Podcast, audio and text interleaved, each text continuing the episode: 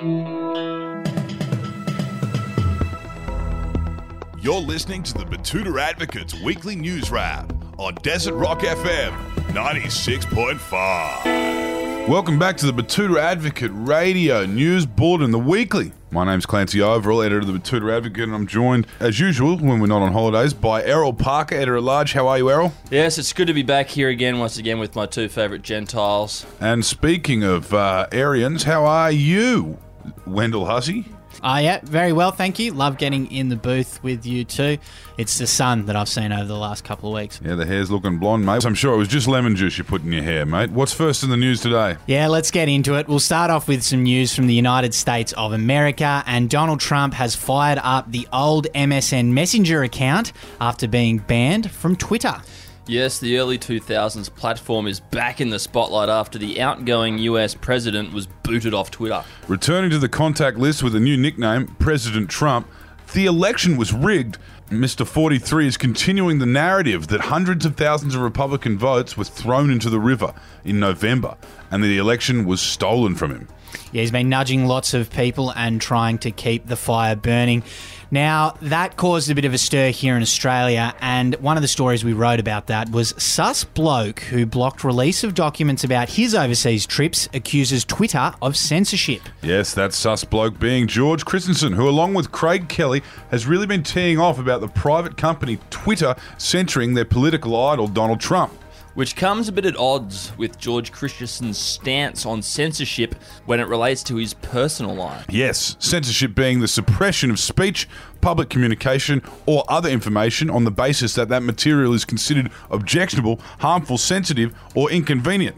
You- Like when he blocked the information being released about the AFP investigating his behavior in the Philippines, which we can only assume he was doing what we assume he was doing. That is disgusting, Clancy. And Pedro Madrid Caballero left a comment on that story saying he wishes Facebook would switch off the block function so Big George can have a little taste of freedom of speech himself. I'm sure there's a lot of a lot of people teeing off on George right now, and he is censoring them with that block button. Imagine how many comments he would have to hide and the content of those comments. Anyway, another national story here, and the public is wary of a hastily developed vaccine that they demanded to be developed hastily.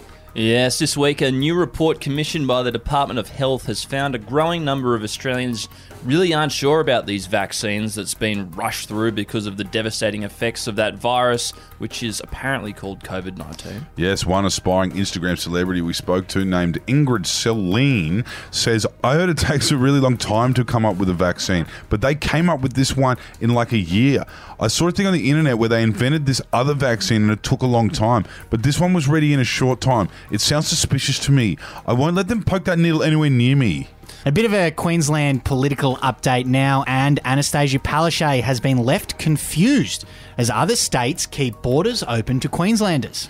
Yeah, speaking to us earlier this week, the Queensland Premier revealed her confusion as other state premiers around the country politely declined the opportunity to score political points against her by slamming their borders closed to Queensland. Yeah, she said, I've given them the best chance to dunk on me, and they've just shown Queensland understanding and kindness. What the fuck is wrong with them? Don't know, Annastacia, don't know.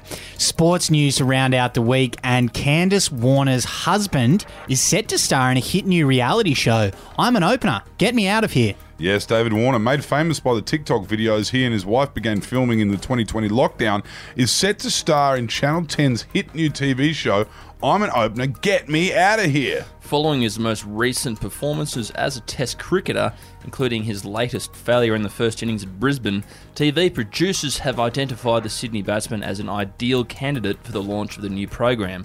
So stay tuned, everyone. Hopefully, these episodes last longer than his innings. Anyway, that might be it this week, I think. Uh, thank you for tuning in to the Betoota Advocate Weekly News Bulletin. Whether you're listening on Spotify or elsewhere in the world, other platforms, we are, of course, live on the wireless out here in the Diamantina Shire. So thank you. I'm Clancy Overell.